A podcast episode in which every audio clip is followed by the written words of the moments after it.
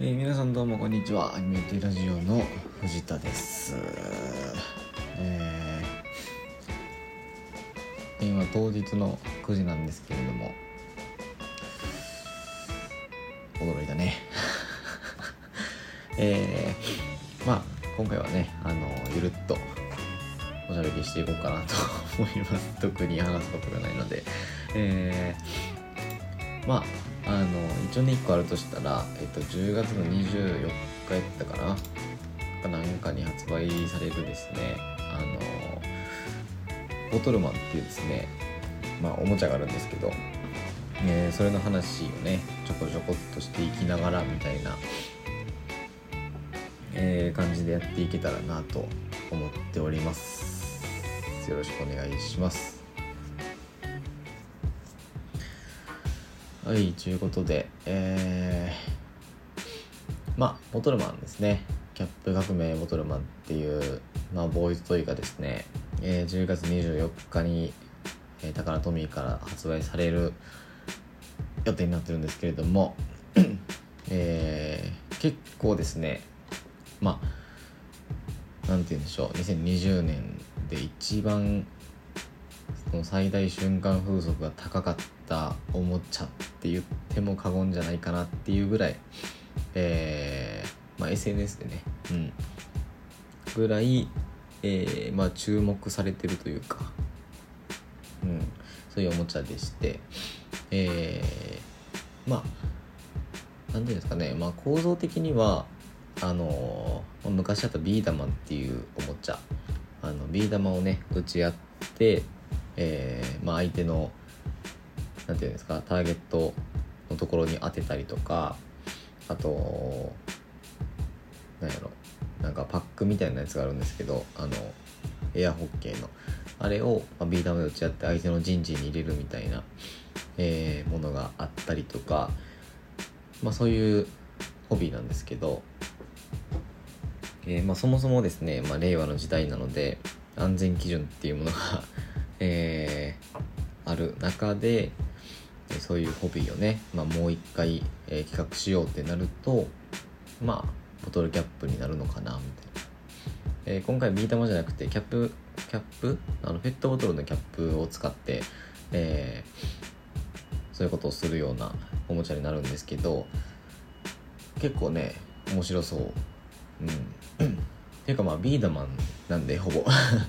まあ確実に面白いんですけど、えー、僕もね、一応、あれ何になるんやろ？まあ、ビーダマンは、えー、やってまして、コバルトセイバーとかの時、うん、にやってて、何やろ、どれなんやろな、スーパー、バトルビーダマンか。うん、バトルビーダマンですね。THB シリーズとか、えー、はやってて、で、これよね。うんうんうん。でまあこの時とかあとはまあクラッシュビートマンとかメタルビートマンまあメタルビートマンとあれですけどえー、クロスファイトビーダマンか。まあ一応現行のそのビーダマンというカテゴリーの中では全部一応ビー玉を発射してとかっていうのはあるんですけど、えー、まあ例外的にね鉄球を打ったりとかあとまあなんかその変わり種ボールみたいな、うん、ものも、えー、売ったりとかっていうような感じで、えー、結構長寿コンテンツでですね始まりで言うと1993から5年の、まあ、スーパーボンバーマンシリーズっていうあのボンバーマンのやつなんかな？うん。から始まったみたいでですね。えー、スーパービーダマンとかが、えーまあ、ちょっと僕の、まあ、やってたのかなスーパービーダマンやってたくさいな。うん、まあ、ちょうどやってないぐらいなのかな。そうねバトルビーダマンからなんで、まあ、ちょうどやってないぐらいか。一応かぶりというかスーパービーダマンからバトルビーダマンまでは1年のラグしかないんですけどうん。まああれですね言うたらもうベイブレードとかあとはクラッシュギアとかクラッシュギアもうちょっと先まあまあクラッシュギアとかあとまあその辺の、えーまあ、今では考えられない ぐらいの量のボーイズトイがもう連発された時期になるんですけどえー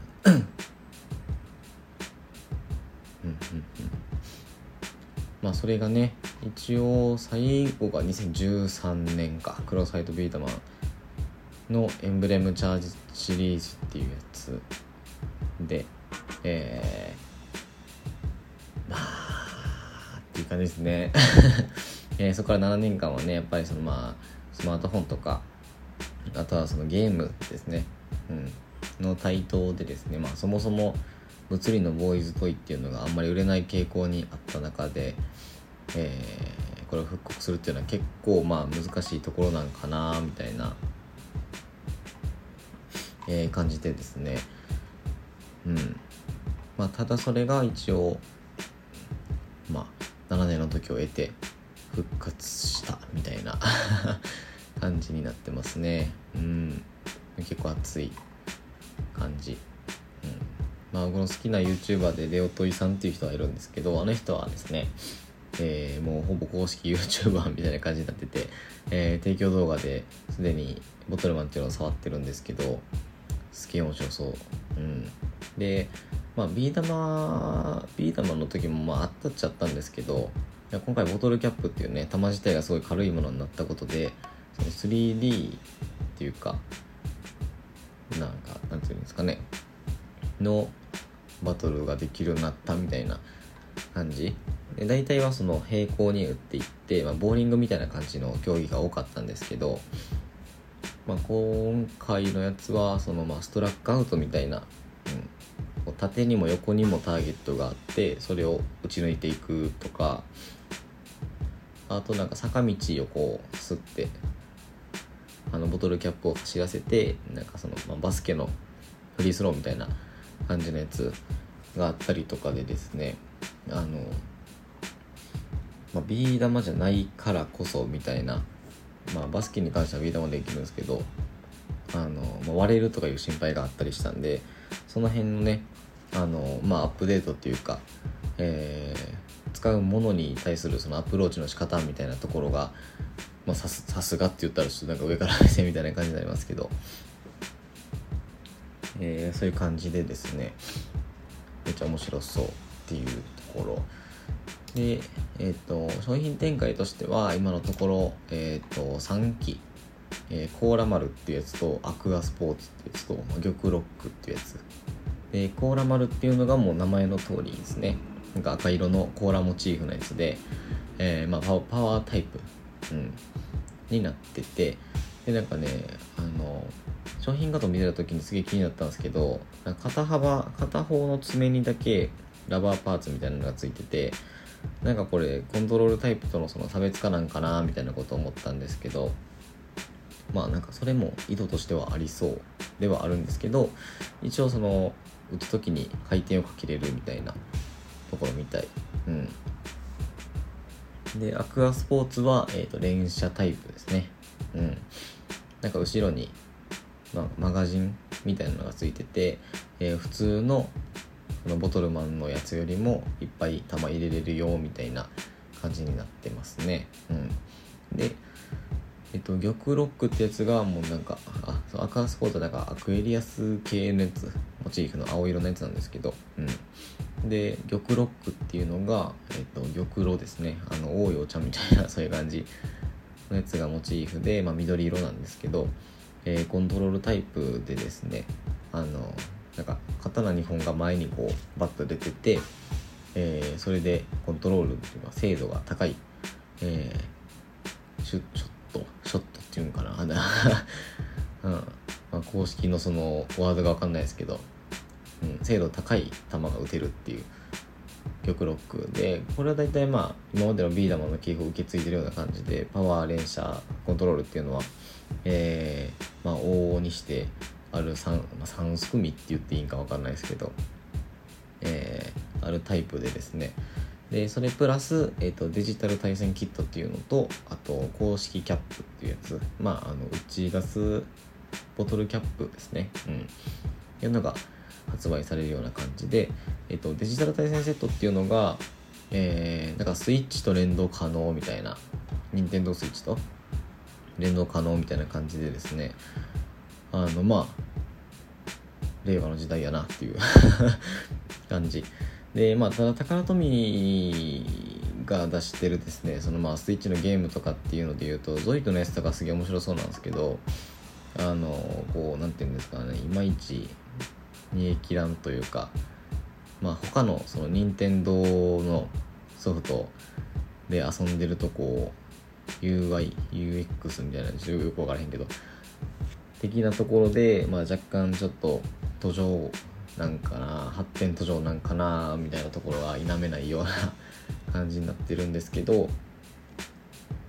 まあ、今回のねあのその対戦ソフトみたいなやつも PV とか何回か見たんですけどまあなんともっていう感じでですね。まあまあこの辺に関してはちょっと僕がねちょっと老害寄りなので どちらかというと。あのまあ物理のおもちゃでゲームと連動ってそれちょっとどうなのみたいなと思ったりはするんですけどまあ一応企業努力的にはね絶対正解なパターンだとは思うのでうん。まあできればそのデジタル対戦セットに入ってる、まあ、物理で楽しめるそのターゲットみたいなやつもついてるんですけどそれとはまた別でちょっと発売してほしかったかなみたいな、うん、デジタル対戦セットと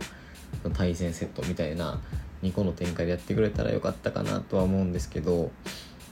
まあそうすると安い方をいっぱい買う人が出てくるかなみたいな。あんまりゲームついてる方は売れなさそうな気がするので、えー、一応まあ商品展開のその商売的な側面から見ると今回のラインナップで、えー、そのスイッチ連動可能なソフトの、まあ、アタッチメントみたいな感じなんですけどがついてるセット1個だけっていうのは正しいのかなみたいなと思ったり するわけなんですけど、まあ、ソフト自体は無料で入手できるみたいなので、えー、まあまあまあっていう感じですね。で一応 Web アニメもえっ、ー、と9日から配信やからもう始まってるんですかね、うん、5分のショートアニメとして配信中って書いてまして。えー、まあ宝富の方があの YouTube でアニメするっていうのはなんかベイブレードとかでもそうですね。ベイブレードから始まったのかな。うん。今やってるそのベイブレードバーストっていうあのおもちゃのアニメに関しても多分2年ぐらい1年ぐらい前超絶やったかな。なんかそれぐらいから、えーと、YouTube でアニメやっててで、まあ、僕らからする僕みたいなねあのちょうどその黎明期というかあの昔ベイブレード見てた人からするとですねあテレビじゃないんやみたいな。YouTube なんやってなるような感じでですね。でそれもなんか時代を感じるなっていう感じなんですけど、まあ、だからその今回のそのボトルマンっていうのは好きです時代に即してる商品展開とかあのメディア展開っていうのをしてるような感じで、えー、実際にその、まあ、バズったって多分最初に言ったんですけどそれも Twitter でバズったような感じなんですよね。プロジェクト BM みたいな画像とコーラ丸のシルエットが描かれてる画像がポンと投稿されて「いやこれビーダマンやんけ」みたいな「えー、やったぜ」みたいな感じで、えー、まあそっから始まったみたいな感じなんですけど。まあ一応ねあの僕予約しようと思ったんですけどあの宝富の公式サイトではですね多分何時間かで予約分完売になっちゃっててマジみたいな。買えんのみたいな。まあ多分お店に行ったら並んでるとは思うんですけど発売日の朝とかにね。うんとは思うんですけどいやすげえなみたいな、で一応予約層予約した層が20代から30代前半ぐらいっていうのが出てるみたいでですね。まあ僕みたいないわゆるその昔ビー玉で遊んだ人たちが大人になってみたいな感じですね。すげえ感じって言ってんな。うん。でえー、まあ当然かなっていう感じなんですけど一応まあ SNS 上で話題になってそのままっていう流れで言うと一番活発に使ってるのが20代から30代前半。の若者が中心っていうのは全然名付けるかなっていうところですね。うん。まあ実際僕も仕事中になんか情報を見ながら「はあマジか」みたいな話で、えー、言ってたので。そうですね。まあ一応マーケティング本部のなんかボーイズ事業部っていうところの人がいるみたいなんですけどその人は、えー、ターゲットとなる子どもの遊びの主流がデジタル化する中であえて手を動かすアナログな遊びや感触を提供したいとするコンセプトがあるっていう感じ感じませてもだ みたいでですね、えー、バトルやキャップ集めを通じて子供同士のコミュニケーションやリサイクルに関心を持つきっかけきっかけになればとしているって書いてあります。うん。間違いないですね。あのこう、なんていうんですかね、タカラトミーっていう企業イメージ通りというか、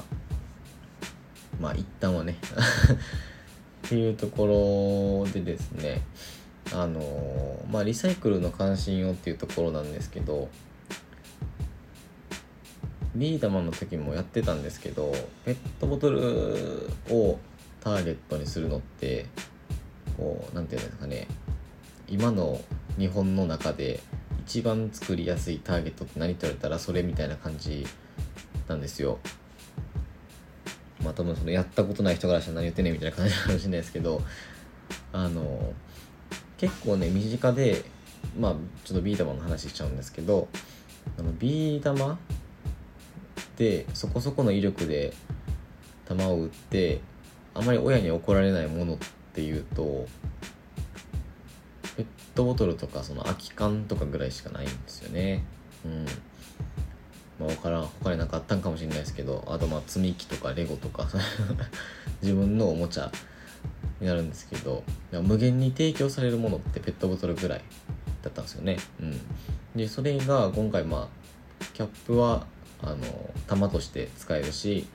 えー、ペットボトル自体はターゲットとして使えるしで使わなくなったらそれはもうリサイクルしようねっていう、まあ、コンセプトでやってるみたいですげえなんかその、まあ、エコ的なところでも、えー、時代に即してる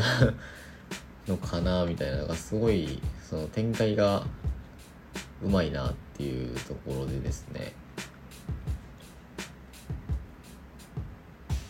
うまいんですよねこれ。だからまあで最近のねボーイズトイって結構1000円超えてくるやつみたいなのが結構多かったりするんですけどまああのベイブレードとかもねあの別にコマだけやったら1000円ああれも1000円超えてくるのかな最近は、うん、なんですけどまあそのそれを打つためのシューターっていうのを買うので500円ぐらいだったりとかそれついてんので1500円とかだったりとか結構ちょっと高めなんですけどあの今回のボトルマンは1個800円かな？800いくら？1000円いかんぐらいで販売されるみたいでですね。まあだからその入門のしやすさというか入門のしやすさも遊びやすさというかあのまあ予約自体は20代から30代前半の若者っていうことになってるんですけど、まあ、結局のメインターゲットというか、まあ、これからその新たな今回の20代30代みたいなやつらを作っていくための次の10代へのアプローチみたいなところで言うとやっぱまあ値段の安さとかあとまあビー玉とかって結構入手しにくいんですけどペットボトルのキャップって無限に入手できるじゃないですか、まあ、今の時代。うん。でそういうところでまあなんかその残弾不足みたいな全然弾ないから1回2回打って1一取りに行ってみたいなことを我慢しなくてもいいみたいな、まあ、遊ぶ上でのストレスの軽減みたいなところとかっていうのを何て言うんですかね。まあ現在の子供たちがストレス耐性ないっていうわけじゃないんですけどあの、まあ、デジタルな遊びで慣れてしまってるがゆえにそのひと手間がいやこれもじゃああんまりなんかその拾いに行くの多いからもう飽きちゃったいいやってならないような何て言うんですかね。まあ工夫というか っていうのがとされててうん。だかそのボトルキャップを選んだ経緯っていうのはちょっとどういうのかなんかあんま分かんないんですけどそのちゃんと考えられてるなみたいな。誰目線やねんって感じですけど。うん。まあなんていうんですか。この時代に出る何ですかね。リーダーマンの後継として出すに対してこう企業側も、まあ、受け取り側もいやこれはすげえわって なるものって、まあ、作れるんやなみたいな。感じ。うん。まあ7年空いてるからね前のシリーズから。当然そのめちゃくちゃファンな人は、まあ、今でも結構いてるわけなんですけどそういう人は当然買うし久々に見たらビーダマン買うかみたいな、まあ、ビーダマンって多分言うと思うんですけどそういう人たちは。ビーダマン久々に見たら買おうかって言ってパッて乗りで買える金額じゃないですか。800円とかって。うん、でもうペットボトルじゃあついでになんかお茶とか買ってあのなんかたまにするかみたいな。遊び方ができちゃうっていうのは何やろ。すげえなんかそのアナログがゆえの弱点っていうのを消しにかかってるなみたいなところはありますね。うん。すごい上手な感じだなと思います。はいということで えー、ボトルマンについてもうたどたどしく喋った回になるんですけど えっとまあそんな感じでボトルマンは多分全部買うんかなみたいな感じですね。うん。スタンと遊んできますわ。はい。えー、アニメイテラジオでは、えー、見てほしいアニメを使ってほしい枕など皆様からのお便りをお待ちしております。先はアニメイテラジオ .gmail.com、えー、アニメイテイはえー、小文字のローマ字。アニメイテイと、えー、ラジオは RADIO のラジオになってます。で、えっと、ツイッターの方もやってますので、ぜひフォローお願いします。こちらは、えっと、アトマークアニメイテイラジオで、えー、アニメイテイが小文字のローマ字で、ラジオが RADIO のラジオになってます。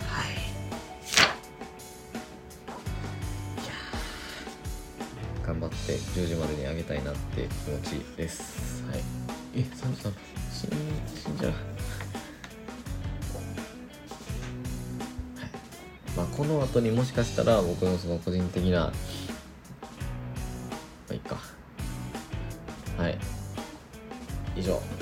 テラジオの